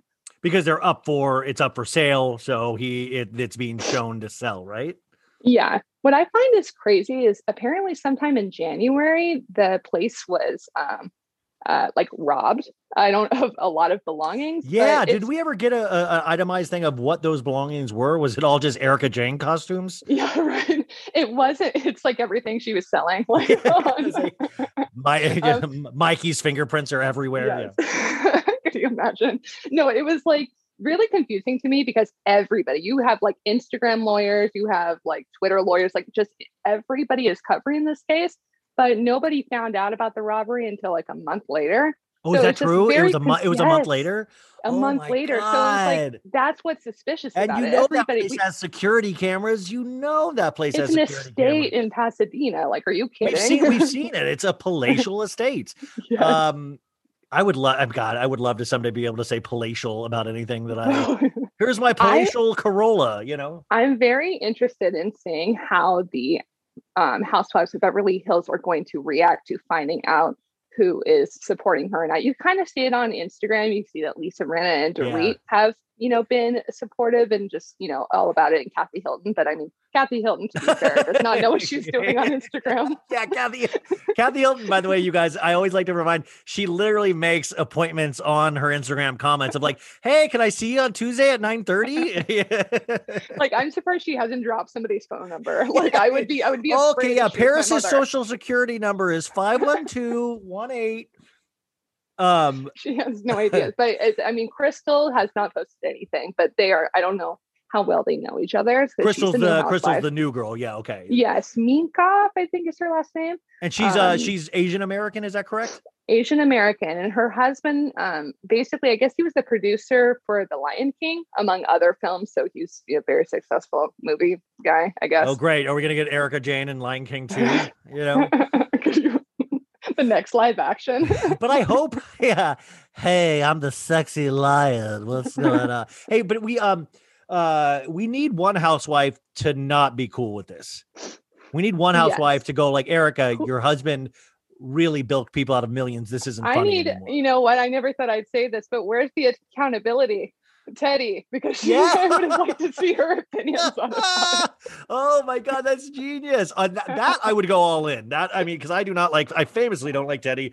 I want Teddy is Erica Jane's accountability coach. Could I also want to see Erica Jane potentially be a server at Dorit's room at Buga de Beppo? Like, what if she got a part-time job? Going serving? Back to the cocktail waitress. Yes, days. I mean, she obviously knows what she's, or like a like a cheetah's, like when, when it's safe after COVID, uh, you know, uh, not full, not fully nude, but like partially like a go-go bikini dancer. Yeah, you know, I would die actually. But you know, that is that somewhat what she's doing with her shows anyway. Like that's kind of the vibe in general. I just always think Erica is like the emperor with no clothes. I've never thought there's any there there. So this whole thing didn't surprise me. I mean, it's kind of more fascinating than what I believe Erica Jane is presented. And I know a lot of people disagree with me on this, but for me, it's just like all pomp and circumstance with her. It was all costumes. It was all yes. like, it's almost it like a drag queen, you know? Yeah. It was very interesting because the first season she had more of Tom in there and it was involving more, I think, realness to that. But then you could definitely see a transition where it essentially was a character. Everybody was like, yes, we love her, blah, blah, blah. But it's like, she never offered anything about the show. People were like, yeah, that's why Sutton isn't a real housewife. And it's like, okay, that's what did Erica bring to the table? She was her persona. And it, I, what I think is kind of crazy in general is what she is really being accused of, the level of like how serious it is. It's much worse than like Teresa went to jail for. So I don't think like the, the full scope of that. I mean, that will hopefully be highlighted on the show, but we're talking about she will be in in prison. Do you follow that guy? Out. Do you do you follow? Yeah, exactly. Do you follow that guy Ronald Reagan on or Ronald something on Twitter? He's he really yes. he really goes hard on. I mean, not hard. I mean, he really presents a lot of information about the mm-hmm. Erica Jane Tom case, and then he got like all of a sudden kind of a hard on for Dorit because Dorit stood up for her, and then he started looking into Dorit's finances. Stop. And well, she had th- her husband had something going that they didn't cover. I don't I don't think that was last season, when maybe the season before when they went to um, the Bahamas. And I don't know if you somebody saw, came up with her clip. At the pool. Yes, somebody yes. came up to her at the pool talking about, and I can't even remember what the. Do you remember what the situation it was? It was like you was stole money, your husband stole money or something like that, yes. and like Dorit was like, "Ha!" just kind of like laughed it off, and mm-hmm. it was. And then they had to sell the house, and the house yeah. got robbed. That house got robbed too. Well, no, there was supposedly the the guy presented information where, um, uh. P K owes, it was something like three point two million dollars to one of uh, to Wynn, to Steve Wynn Casinos in Vegas. Oh, oh, it's gambling debt. There was a gambling debt. You should look at this. Actually, this just came out a couple weeks ago, and I didn't cover it on the show, but it was just one of those pieces of information where I was like, Dorit, now Dorit stood up for Erica, and, and then Ron was like, well, I'm going to look into you it. too, you know? And well, maybe I will. Because P K, I mean, like, P K is lovable, and he's really managed to rehab his image in terms of Housewives. We used mm-hmm. to kind of think of him like, eh, but now it's like, I hated he does him the, at the beginning. Me too. But he does now the Mauricio stuff, and he's kind of funny. So everyone's like, oh, cute. But it's like, these mm-hmm. guys are all like, like, yes. potentially like money fuck ups. Like, they're yeah. just fuck ups. And There's they're now dependent int- on their wives. Mm-hmm. There was an interesting quote at one of the books that I'm reading about Armie Hammer, Armie Hammer's great-grandfather. And the book, um, it's called The Dossier, The Armie Family Secrets, I believe. And the opening of it was, behind every great fortune is a crime. And I really feel like a lot of it seemed, that seems true. Anybody who has an immense amount of wealth, they didn't come by it, like, honestly. Did you watch so, that documentary that just came out on Netflix last week? Don't, is it, what is it? Don't Look Made Now. You Look? Made You Look. The Made art gallery? Look. Yes, yes. Yeah. That actually so has basi- ties with uh, Armie Hammer as well. Um, yes. Yeah, so basically it is the biggest um, art, it's the biggest art heist ever in history. It's eighty million dollars worth of um, fake art sold. And it was, it's a very interesting story. It's um, based off of, um, based out of the art gallery in New York called The Knoedler, very famous, open for one hundred years. And it was acquired by Armie's great-grandfather, Armie Hammer, because he was into art and for, you know, reasons you don't have enough time for. and and it passed down to Michael. And um, so then Michael basically was the owner. And so we're talking decades. This woman was selling all of this fake art through this random person where they, it just, it's very interesting. It basically, Nobody, ultimately, nobody really got a lot of repercussions. Anybody who bought the fake art, they settled out of court. And the person who was making the fake art, fake art fled the country. So they couldn't do anything. They couldn't extricate him. And then the woman who was kind of the, the median, uh, the middle person bringing the art there, she claimed she really didn't know, like, that her husband was trying to make her do that. Like, it was kind of a fearful thing. And so she was only sentenced to time served while they were waiting. So wow. nothing happened at eighty million. We're talking the F B I was involved, and Michael Jeez. Hammer's just sitting pretty in the Caymans.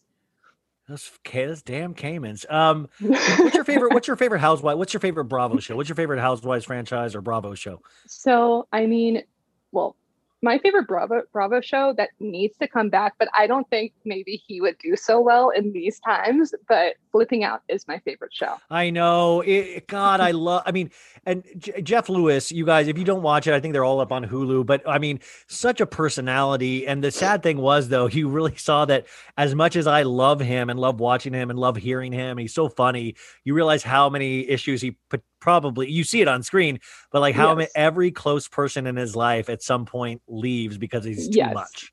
Yeah. He, he gets everybody out. Like he just, he drives everybody away, but he even like, and he's on radio. So I think he, there, yeah, there radio is a Andy, level yeah. of, of him knowing what he can and cannot say. But when you look at a lot of these old seasons, some of the stuff he said was a little prob- problematic, like a lot of fat shaming and things and how, like yeah, that. How he treated like, his employees.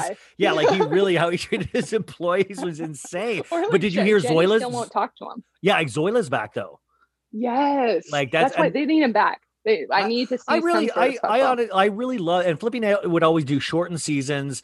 I always just, but I always loved it because like not tons would happen, but enough would just. You, there are just certain characters where you like, like I just love him, you know, and even mm-hmm. warts and all, I love him. He's one of the yeah. rare people, you know. I think it had it has the element of Below Deck, why a lot of people like it, because you had the two people in Zoila. So it was Jenny and Jeff and Zoila, like those were the solid people, but employees were always changing out, so there were new personalities all the time. And then work basically would it would get stressful, so you'd have it where it was different every single season. And so I think that kept the longevity. I think it's like eleven seasons or something. Yeah, yeah, yeah. I mean, it's like, and it's just really, it's a really easy breezy watch. It's not not like it's not the wire of reality shows. It's but mm-hmm. I, I just yeah, you're right. I loved him so much. In terms of Housewives, what's your favorite Housewives franchise?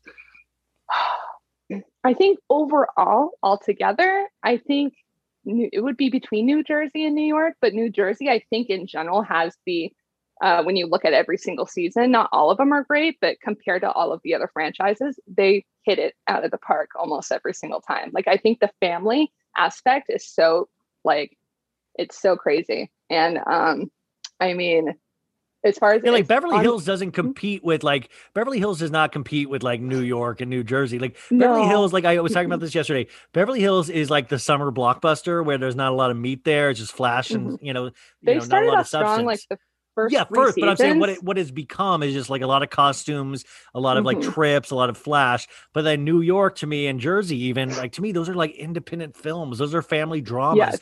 Those are the things that really like. You know, I said this yesterday, it's like, let feed my soul that I really like, wow, I want to rewatch that. Cause that's really like, even last week with like, like the Jennifer Aiden family stuff, I'm kind of weirdly into it, you know?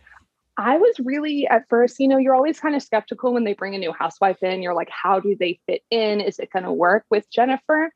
And in general, I think she's great for the show. I personally don't agree with her at all on anything, but I appreciate her on the show. But I think what is so interesting is her family values, although they are culturally different from, uh, you know, being Italian, they're very similar. So I see why her and Teresa buddied up and they're very close because they have the same views on a lot of things. So I find that really interesting. Yeah. Yeah. Um, what are you the most proud of with your account or, you know, over this, you know, since August, what are you the most proud mm-hmm. of? Um, I think, you know, I mean, that's a tough question. I think in general, you know, the, the I the ask the tough questions. Okay. This is you getting grilled right now. Well, part of it's just like, you know, I'm just an Instagram account, but no, no, know, no, wait, I wait. Think... I know that sounds silly, but I really got to say these things do, these things are my entertainment. These things are a lot of people's entertainments. I I'm not trying to gas you up, but I think these things do deserve recognition. This is a, an art form or a piece of like, this is a, a source of news. Like, you know, is there something that you're the most proud of, you know?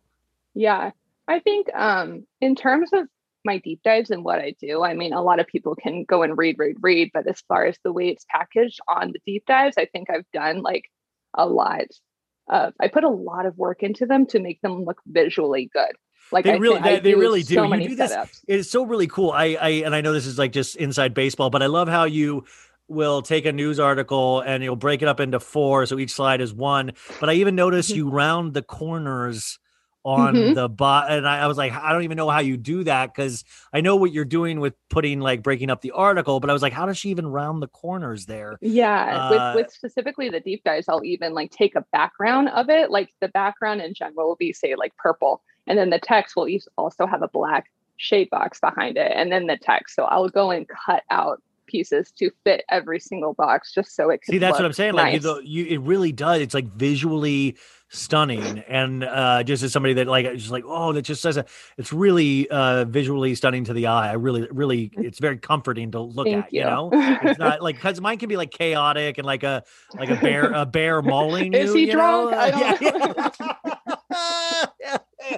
That actually is a fun game for anybody that follows me to uh to really guess um Sadly, no, sadly, no. Um, but uh, so, uh, but like, is there the one deep dive that you're like, this one I'm always going to remember? You know, this one taught me about me. I mean, I think, I think this year, I mean, although I didn't put as much work into it because I was just doing it as the news story was breaking, the Armie Hammer one obviously was a big one because it made me gain ten thousand followers in one week. Whew. So, I mean, it, it was an, a huge influx and the amount of people, it was a kind of a heavy two weeks because I had people like coming to me explaining like their, you know, trauma issues with a similar trauma. And yeah. It was like a lot to take in because it was like, I was, I didn't know anything about that world in general. So I was trying to learn about it. And then people were, you know, dumping on me, which I appreciate them feeling safe enough to do. But I also was like, wow, this stuff is so heavy. I'm not equipped to deal with it. I'm not I, a psychologist. I remember that Sunday when it was like, they were like starting to say like he possibly murdered people and dumped the bodies over in that. And it was Super Bowl Sunday. And I remember coming back or like uh, finishing my podcast after the Super Bowl. And uh, the next day I was with like Sophie Ross and we had talked all about Army. And I just talked so much Army that day where I was really like, It, I felt I just had a really bad feeling. Like I just like felt so yeah. dark, and I was like, "This is so dark," and not even like I make fun of Jax and stuff, and this is just insanely dark. Mm-hmm. And you can't help but like if you hear and read and absorb all of this, it does stick with you. It was, because at the time, I mean, Sophie did a really great job. I feel like it was her and I on Instagram, like tag teaming, like, you know, everything that was going down. But it was like that. And I was like, okay, I need to figure out what's going on with the family. And then I read Casey Hammer's book, and I was getting like, not, not only people on, you know, telling me their trauma, I was getting a lot of only women telling me that basically, you know, I'm kink shaming, or he is uh, not who basic, basically the House of Effie wasn't, um, being truthful and yeah. defending Armie. So it was like getting trolls, and which is just going to happen on Instagram. You're going to get trolls. It's just going to be on a larger scale when you're getting Do you respond to followers those? In a week. Do you respond um, to those? I, I only responded to one. A lot of them I just deleted because I'm just like not worth my energy, time, or whatever. But there was one that kept changing her name, and she was um, publicly shaming Effie and going at Effie, and she posted about her. And I was just like, no matter how many times you change your handle name, like, I know you keep slut shaming, like, just stop, you are an awful person. And then she never responded back, and I was like, okay. um yeah the Armie side. Wait, did you do we have any uh I just recently saw this past week, you know, because we we always had that uh Twitter thing that Armie had posted about, you know, he had wake woken up with his mom like doing prayers over his head and saying to the devil, get out, hot wax or something on his face. Yeah, but but then this week we had his mom supposedly coming after uh, the the one lady Paige. that came for Paige Lauren Lorenz, Paige. Mm-hmm. the mm-hmm. one lady that came forward, didn't she was like DMing her saying like, oh, of course you would go on T V with this or something. Yeah, it was after Paige went on um, Doctor Oz, I believe. But what was interesting, is Dr. Phil, Drew, Dr. Phil, Dr. Phil, Dr. Phil, oh, Dr. Phil. Um, he. Uh, what was strange is that Drew sent an article from Perez Hilton to Paige as if, as if that's like, you know, the breaking article. I was like, why? First of all, like, okay. And then, yeah, basically you do anything for notor- notoriety. It's like, okay, honey, let's talk about you. You married a man that molested his sister for fame and money to live in the Caymans. They're not, no, they're no longer married, but like, let's not. you but know, you would think the mom would know know about legality enough not to reach out to pay. I mean, it just seemed like such a dumb, dumb move. It's messy. I mean, she she wears frosted lipstick. I mean, you can't trust. That's all. Hey, that's all you needed to say. That's all you needed to say. Uh, lastly, who uh, between Hannah, Luke, and Sierra? Who's in the right? Who's in the wrong? What's going on there? What is your take on the Summer House you romance know, that nobody wants? I think I kind of fall in the middle. So there's, there's, I'll have to preface it with saying I'm getting a lot of D Ms saying that she was already in a relationship. She was. With, oh. Yeah, yeah, I got you. Okay. Yeah, she was already in, uh, something came up, but she was already in a relationship with when Des this Bishop. Happened. Yeah. So you, yeah, so you're kind of wondering, you know, is this, is she playing it up? I hope not, because I do want some truth to what we're watching.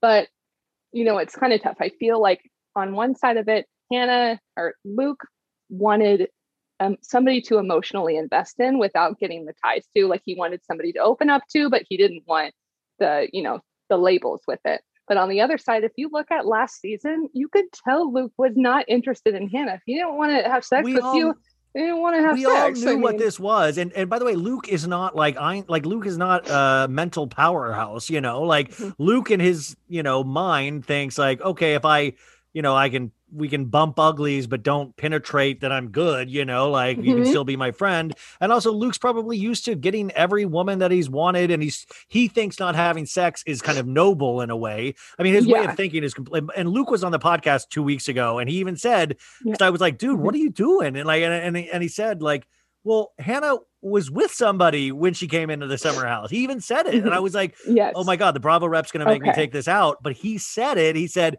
She and I was like, well, why didn't you say that in the argument? Like it, it made, yeah. Because I was like, this is this would cut her off at the knees. Because then if like if I was Des Bishop, Hannah's boyfriend, I would be so livid, or not livid. I would be so sad that my girlfriend is literally pining over I this dude. Him. After I left, I said, you know, take care, have fun in the Summer House. I, you know, don't bang Luke, and then she's jumping literally into the Luke stuff. You know, I have to say, I made like a series of Valentine's like. funny, quickie Valentine stuff for um, like in the Bravo sphere. And I made like, I don't know, seven of them. One of them was a picture of Luke saying, roses are red, violets are blue. If he calls you burn dog, he's no longer your boo. Yes. By the way, And then Luke took it and he posted it on his Twitter. Like, on the oh he retweeted God. it and was just like, that's a burn. Like, well, I mean, but also, and then did you see like how Hannah posted last week about like getting out of a, a toxic situationship, and then posted in her stories about narcissism and narcissistic behavior? And it's like, I don't doubt Luke played with her head in ways. I don't, yes, I don't doubt I that. But also, I mean, I don't know, like Hannah's really painting herself out. I don't want to say villain, but it did make me question. I was like, she's really not having a good season. I like Hannah a lot. It's, I don't um, think it's going to get better for her this season. Oh, she's yeah, just I, clearly just a little wound up, and like she's losing it. Like even over the trash thing, just take out the freaking trash. Like I, I love those out trash. I love those editor trolls. I love those editor trolls when they show all the trash she hasn't taken out.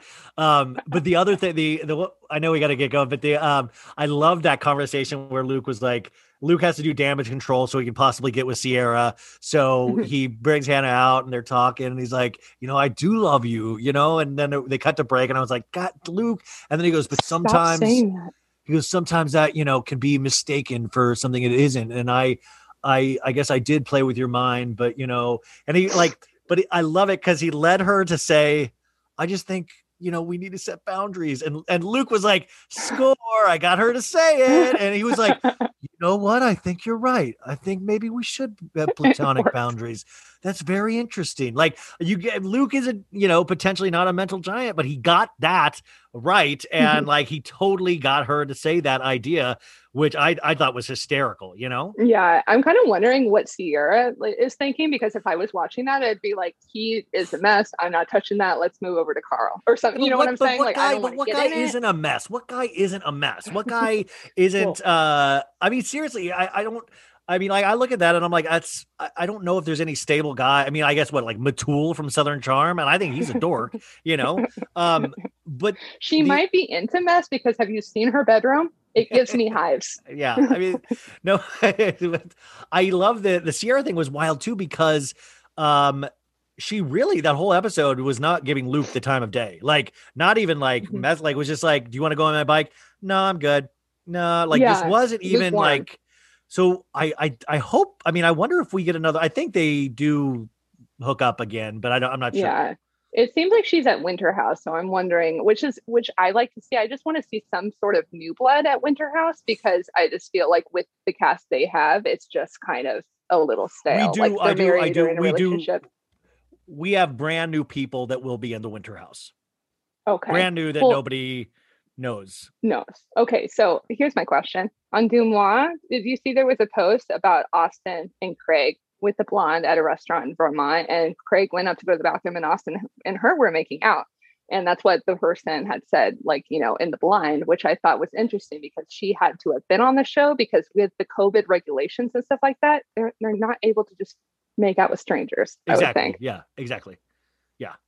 She's a, yeah, so there's yeah, some tea, yeah. guys. yeah, yeah. I mean, um, I the one thing I'm trying to get uh, confirmation on is if Madison is a uh, a, a late arrival, um, because I just I, personally I would. would think so. uh, I think so too, but I just personally, you can't have a show. With, I mean, that's that would be such an amazing thing. Uh, just seeing with after Craig's reunion performance, just having oh them in God. the same roof would be just so fun to watch. So I think that will be happening. And from what I also understand, it is like a Big Brother situation where there will be guests being introduced along the way, you know? Well, yeah. And I like to see that. I mean, Austin is still really butthurt about it, because he's still, you know, in Vermont tweeting about Madison. Austin's going a man. against her. Austin's a complete child. Like if I do not, I do not feel bad for Austin at all. In fact, like if heaven exists, that's one of the first questions I'm going to ask God is like, how many times did Austin cheat on Madison when he was with Madison?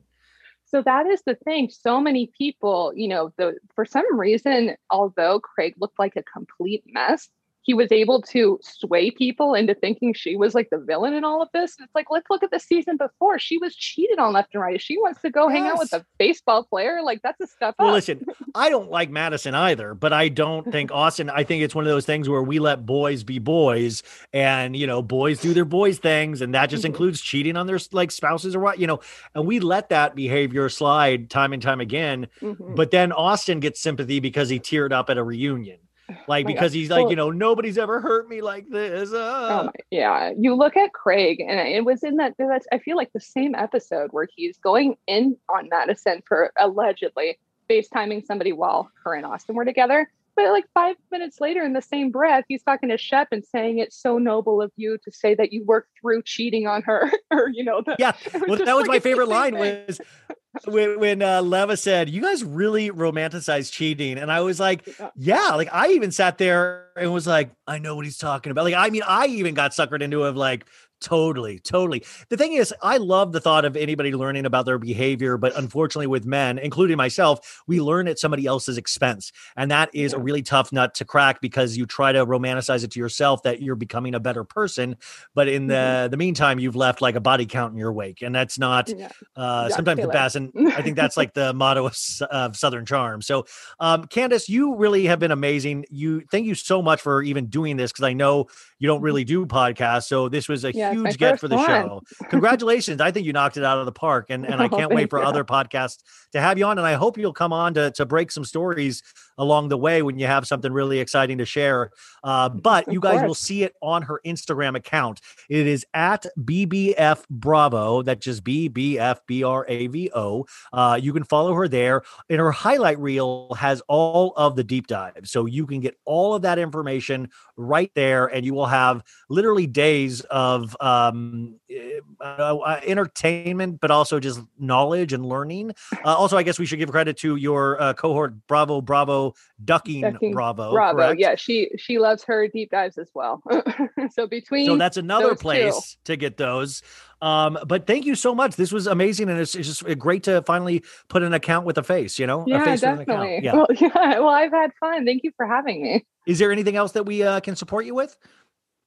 Um, I'm on Clubhouse, so catch me there. I'm on Clubhouse as well. Yeah. What are you? B B F Bravo, and you guys, I'm yes. uh, so bad it's good, I think. So, um, okay, yes, we'll yeah. have to host a room sometime. Yeah, let's host a room sometime. Bravo. That would be amazing. Yeah, I would love that. Um, but uh, we will talk to you next time. Okay, bye. Five, four, three, two, one. How was that? That was great. Betches.